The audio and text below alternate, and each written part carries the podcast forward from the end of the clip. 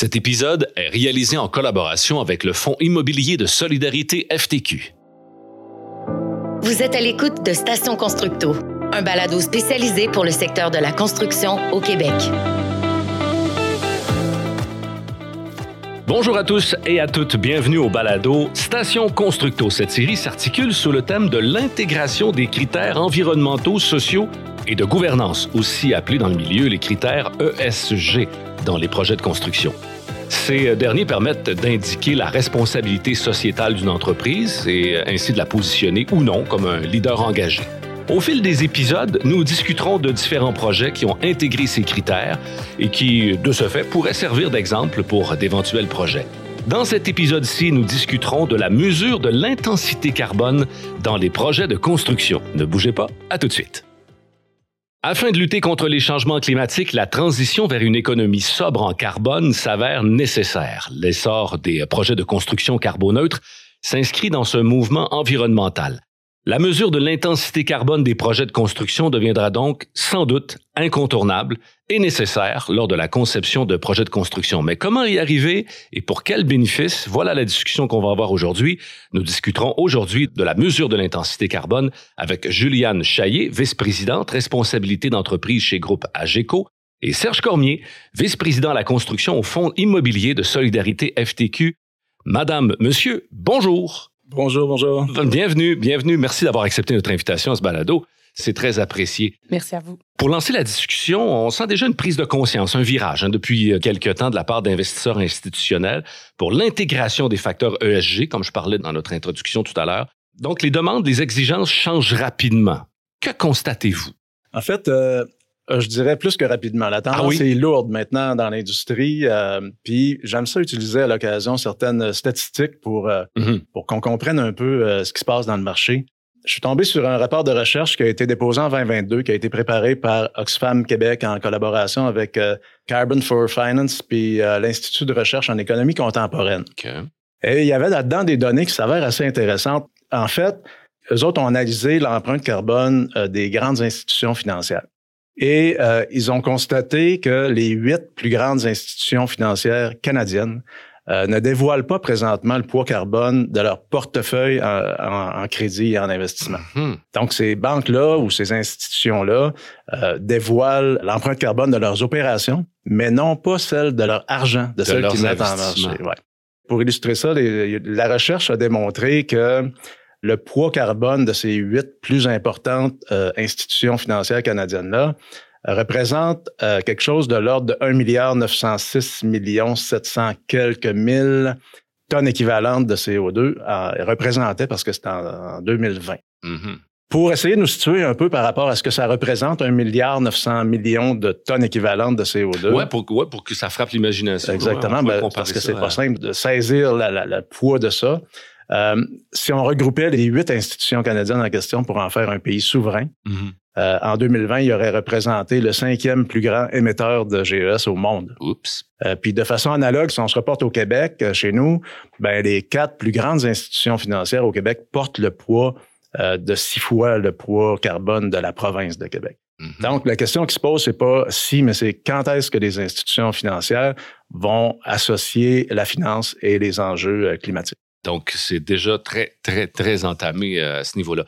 Donc, à cet effet, en, quoi consiste l'intensité carbone? Euh, Madame Chaillier pourrait répondre à cette question parce qu'on entend souvent l'empreinte carbone euh, de monsieur et madame tout le monde, mais l'intensité carbone au niveau de, de la construction et des nouveaux bâtiments. Oui, euh, en fait, les gaz à effet de serre constituent l'ensemble de cette information qu'on va chercher à quantifier, qui est l'intensité carbone. Donc, euh, le E dans le ESG, finalement. Donc, on va estimer, en fait, l'impact environnemental basé sur les conséquences sur les changements climatiques. Mhm. Donc, plus particulièrement, on va essayer de traduire en gaz à effet de serre la notion de cette intensité-là. Et les gaz à effet de serre, évidemment, on entend souvent parler du dioxyde de carbone, mais on va rassembler l'ensemble des gaz à effet de serre qui vont venir former cette intensité carbone-là. D'accord. Et plus particulièrement, si on regarde le secteur de la construction, ben, on va regarder l'ensemble de l'intensité carbone de la construction ou de la rénovation d'un bâtiment. Puis j'ajouterais, si tu Oui. le permets, que euh, pour nous, les risques environnementaux sont des risques financiers maintenant. hein. Ça fait que chez l'institutionnel, les membres de conseil d'administration maintenant ont une responsabilité à fixer le risque de l'institution pour laquelle ils, mhm. sont en train de faire de la gestion ou, euh, ou qu'ils gouvernent. Tu sais. ouais. Euh, par exemple, une mauvaise estimation du risque financier pourrait fausser la valeur de l'action de l'institution en question et ça aurait des impacts assez importants dans l'industrie, on peut le comprendre. Tout à fait. Donc, en quoi euh, fait partie des critères ESG, l'intensité carbone? On parlait de l'intensité carbone. Donc, en quoi fait partie des critères de ESG? Par ordre de priorité, est-ce que c'est primordial? On n'a pas mis de priorité mhm. en tant que tel. Donc, le E, le S et le G, donc le, environnemental, évidemment, est important. On le voit tout récemment avec euh, une accélération des conséquences sur les changements climatiques. Tout récemment, les feux de forêt ici. Bon, on sait qu'on ne veut pas nécessairement associer un incident, mais on voit tout de même une accélération importante.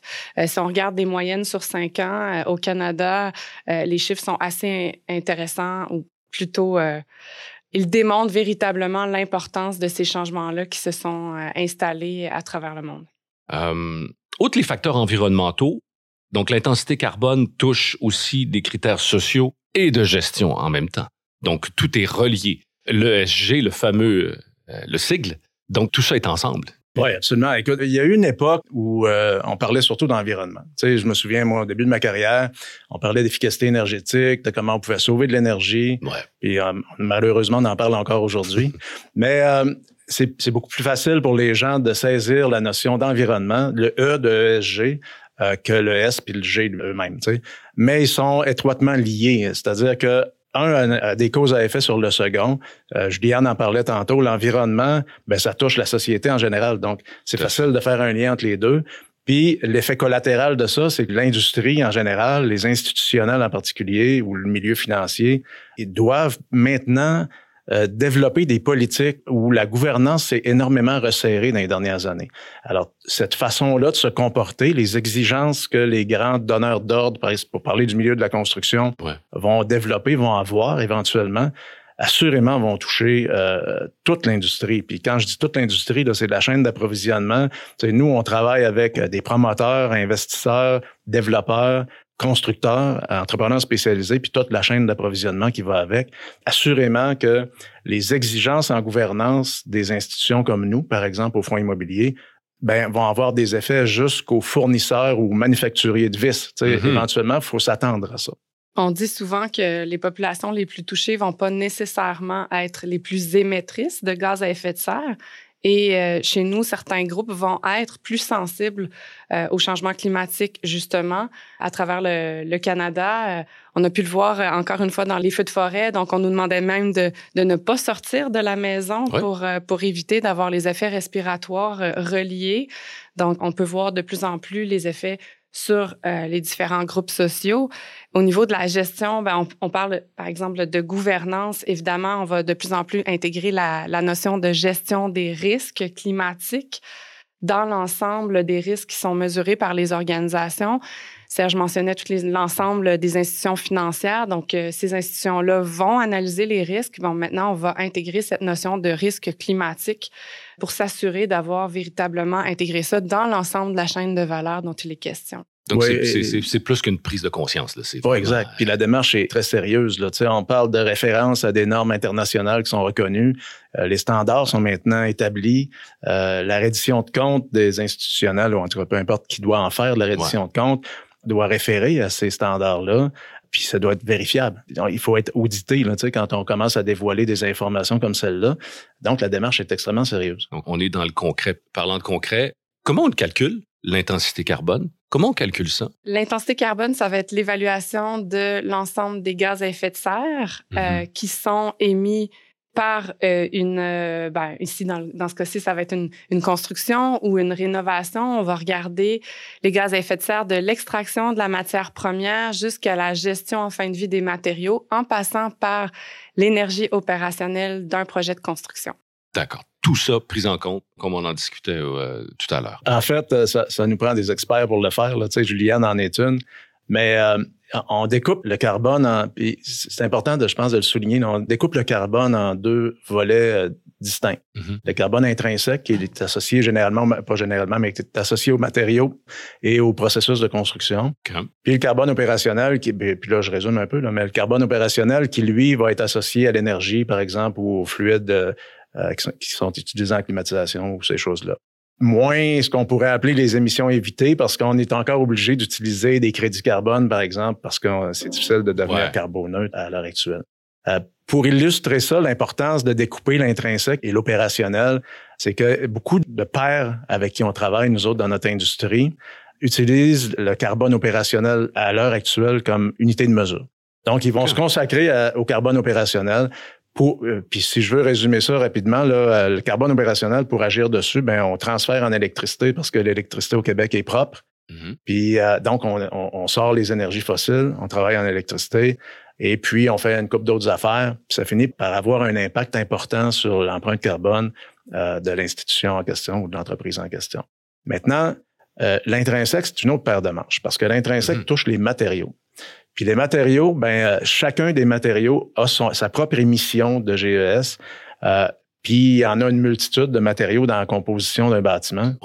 Donc, comment on va, on va intervenir là-dessus sur le carbone intrinsèque, c'est vraiment autre chose. Et puis, le Conseil du bâtiment durable du Canada euh, a produit un livre blanc, je pense, qui a été, qui a été publié vers 2021 ou je pense que c'est 2021 ou 2022. En tout cas, leur dernier livre blanc euh, ce qu'il nous dit, c'est que d'ici 2025, euh, le poids du carbone intrinsèque dans le carbone total pourrait représenter 90% des émissions d'un nouveau bâtiment. Mhm. C'est-à-dire qu'on prévoit que le contrôle du carbone opérationnel va s'accentuer, qu'on va devenir meilleur, puis ça va faire place à une hausse de la proportion du carbone intrinsèque dans les projets.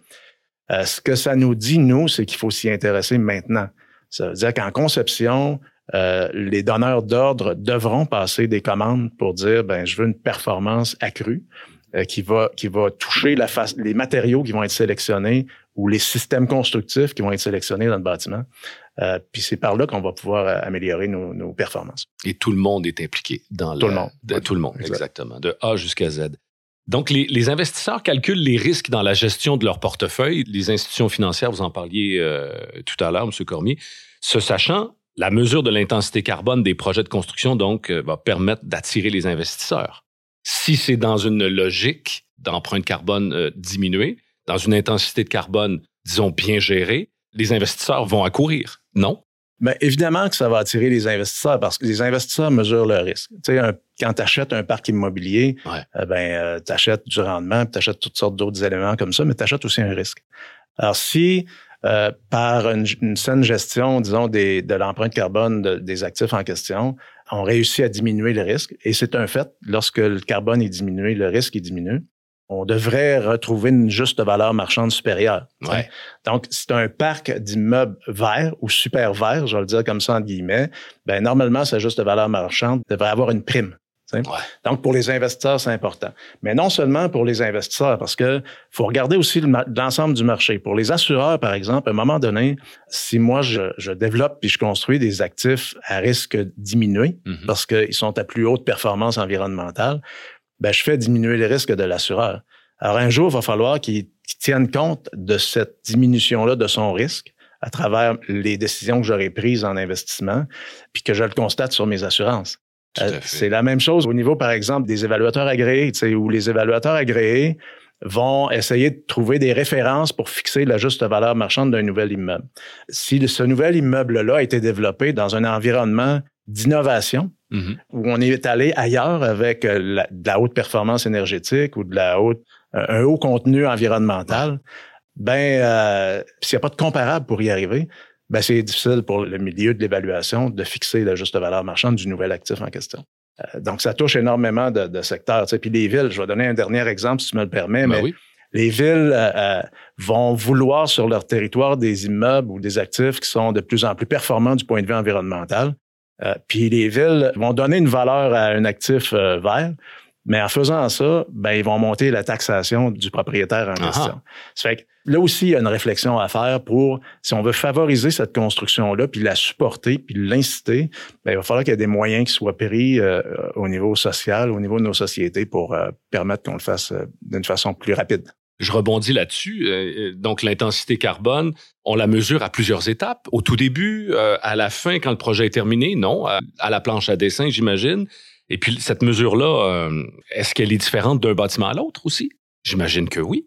Le plus tôt, le mieux serait la réponse. Donc, effectivement, plus on va le faire lors de la table à dessin, donc en phase de conception, à ce moment-là, il va être possible de faire de véritables changements. Donc, mm-hmm. d'intégrer cette notion de gestion du risque dans euh, les aspects de sélection des matériaux, par exemple, pour aller chercher des matériaux bas carbone. Donc, plus tôt on est capable de le faire, mieux c'est. Évidemment, toujours dans une réponse à un besoin. Après, on peut réfléchir, est-ce qu'on a besoin d'une nouvelle construction versus on veut régénérer un patrimoine existant. Bien entendu, il y a des projets qui ont démontré la valeur de rénover euh, le patrimoine existant qui va avoir une valeur sur la réduction globale du carbone, bien entendu. Mais plus la conception avance, plus il sera difficile de faire des grands changements pour réduire cette intensité carbone. Donc, les choix deviennent plus difficiles. On est de plus en plus près du, de la construction même et donc euh, les enjeux sont importants. Donc, en amont. en amont. Peut-être pour rebondir sur un des éléments de, de Serge euh, avant d'aller plus loin. Euh, Serge parlait de villes. Donc, il y a des villes dorénavant qui intègrent cet élément carbone, qu'il soit opérationnel ou encore le carbone intrinsèque dans le choix de seuil carbone ou d'intensité carbone pour certains types de matériaux. J'enchaînerai avec la ville de New York qui a mis en place des pénalités au-delà d'une certaine quantité de carbone émis par un bâtiment. Donc, c'est vraiment un élément à mhm. tenir en compte dorénavant dans l'équation, dont la gestion des risques aussi. On parlait d'assurance tout à l'heure, mais là, il y a aussi des villes qui vont avoir maintenant cette intensité carbone. Puis il y a des villes aussi, euh, si tu me le permets, euh, Juliane, qui commencent à pénaliser les bâtiments. Euh, en fait, c'est ailleurs qu'au Canada, là, présentement, mais qui commencent à pénaliser les bâtiments qu'ils appellent eux des passoires thermiques. Donc, si le bâtiment n'est pas efficace du point de vue énergétique, ben il va être soit pénalisé, puis ça va jusqu'à une interdiction de le mettre en marché. Si tu veux vendre ton actif, euh, ça peut poser problème. Tu peux mm-hmm. être limité. Il va découler de ça assurément une réglementation qui va finir par y ressembler en carbone. Il faut s'attendre à ça. Ça fait que on est dans cet environnement-là. oui on peut gérer ce que l'on mesure. Donc, si, ah, si on arrive avec des chiffres, si on permet d'avoir cette notion-là, évidemment, plus on est en amont, plus il y a une incertitude qui va être reliée à cette intensité carbone, puisqu'on n'a pas nécessairement l'ensemble des informations sur le choix final, mais ça nous permet de faire des choix quand même assez haut niveau. Et plus on avance près de la, du moment de la construction ou du projet de rénovation, là, l'incertitude diminue sur cette intensité carbone, mais on a, on a une photo qui semble la, la plus intéressante euh, possible. Peut-être un autre élément, c'est les pays, les villes et également les organisations vont se doter dorénavant de cibles de réduction. Donc, on va pas mhm. regarder un seul projet, mais un ensemble de portefeuilles pour soit répondre à la cible ou au signal qu'un pays va nous avoir donné ou encore une ville. Et donc là, euh, on fait des choix pour le portefeuille en ce sens de ce qui a été dicté soit par les villes ou encore par, euh, par certains pays. Puis pour donner un exemple de ce qu'on fait, nous, euh, par rapport à tout ça, c'est qu'à partir du moment où on met un projet en conception, on va relever ou on va simuler euh, l'intensité carbone du projet en question. Donc, on le faire en énergie, mais on le fait aussi en carbone. Et en fonction de ça, là, on commence à sortir des données, c'est ce que je suis en train d'illustrer. Donc, une simulation avant la construction? Oui, au moment, dès qu'on entre, on embarque sur les tables à dessin euh, ou euh, sur les ordis maintenant, on, commence à, réfléchir à l'empreinte carbone de ce qu'on est en train de construire, autant du point de vue intrinsèque que du point de vue opérationnel. Mm-hmm. Puis pendant toute la période d'investissement construction, euh, ben, l'intrinsèque devient rapidement une donnée réelle parce que les matériaux se concrétisent. L'opérationnel, qui est associé à l'énergie, lui, va demeurer théorique pendant un certain temps. Mais au moment où on commence à exploiter ces immeubles-là, ben là, les données se transforment de la théorie à la réalité. On a cette préoccupation-là aujourd'hui de monitorer ce qu'on construit. On est dans le, on est dans le très, très, très euh, concret. Là. Euh, donc, ça devient nécessaire à quelque sorte de mesurer l'intensité carbone de nos projets au fur et à mesure qu'on avance et dès le départ. Absolument. on est là, Si on construit un immeuble, euh, je vais l'appeler brun, mais si on construit un immeuble euh, conventionnel, peu performant. Ben, dans, notre, dans notre environnement, dans notre euh, écosystème, on appelle ça des immeubles bruns, des ah, immeubles verts. Mais, Puis on, parle même aussi de brown to green. oui, exact, c'est ça. Tu sais. Ah oui, le cheminement, oui si l'immeuble est brun, on va l'appeler comme ça parce que j'aime bien j'aime bien la couleur brune pour les immeubles. En fait, on le voit, là, la mouvance qui est en train de se produire dans l'industrie. Si tu livres des immeubles bruns ou des immeubles qui sont complètement à côté de base sur les codes, puis que le marché, comme on le pense, va s'améliorer, ben tu vas avoir une perte de valeur assurément de ton immeuble conventionnel parce que là, on est dans une situation économique où le prix de l'énergie est stable. On pense que ça augmentera pas très, très rapidement. Mais attention, tu sais, la pression est immense sur nos fournisseurs. Euh, je vais parler d'Hydro-Québec en particulier. Euh, ils vont avoir des investissements majeurs à faire. Euh, il faut qu'ils incitent la société à consommer autrement. Il y, a quelque chose qui s'en vient qui va fort probablement toucher le coût de l'énergie. Ça fait que si tu as planifié ou tu as projeté tes coûts sur les 5, 10 prochaines années en fonction des chiffres d'aujourd'hui avec une hausse de 2% par année, fort probablement que tu, vas, tu risques de l'avoir d'un dent en, cours de route. Ça qu'il faut être sensible à ça si on veut euh, gérer notre risque adéquatement. Donc, attirer les investisseurs devient plus que nécessaire, étant donné qu'il y aura une pression sur, monétaire sur euh, le coût de l'énergie. Oui, oui. Puis, euh, tu sais, nous, on essaie de développer cette sensibilité-là dans notre réseau de partenaires mhm. pour qu'ils tiennent compte de ces enjeux-là, qu'on commence à toucher, là, tu sais, qu'on commence à percevoir, mais qui sont réels. Fait que faut qu'on s'entoure de gens qui ont ces mêmes valeurs-là. En fait, ce sont nos principes. Tu sais. On veut développer comme ça. On a besoin de gens dans, dans notre écosystème qui ont la même pensée, qui ont des valeurs alignées avec ça. Puis on croit que c'est une obligation aujourd'hui d'agir de cette façon-là. Je pense qu'on va y arriver. Le balado qu'on fait aujourd'hui, c'est un peu ça, une espèce de conscientisation. Et plus on en parle, ben plus euh, plus les gens embarquent dans le train. Euh, Finalement, auriez-vous des conseils, si je peux dire, pour les investisseurs qui voudraient calculer l'intensité carbone, qui voudraient euh, dans leur projet et ne savent pas par où commencer? Qu'est-ce que vous diriez à ces investisseurs-là, à ces entrepreneurs-là? Mais peut-être de s'entourer de gens compétents et avisés. Peut-être c'est un des éléments clés. Tu m'enlèves les mots de la bouche. Là. Euh, mais en fait, je pense que analyser son portefeuille, c'est une des premières étapes, c'est un des éléments les plus importants. Comprendre son portefeuille, sélectionner des projets types, réaliser un premier bilan pour euh, justement constater les défis au niveau de la collecte d'informations, qu'est-ce qui est disponible, qu'est-ce qui n'est pas nécessairement disponible avec les équipes de projet, euh, et de faire justement ce, ce, premier bilan carbone pour comprendre. C'est sûr que la mesure du carbone des matériaux, donc le fameux carbone intrinsèque, est peut-être un peu plus complexe celle de l'opérationnel, comme le mentionnait Serge, donc où est-ce qu'on va plus traduire rapidement une donnée en énergie, souvent de l'hydroélectricité ici au Québec.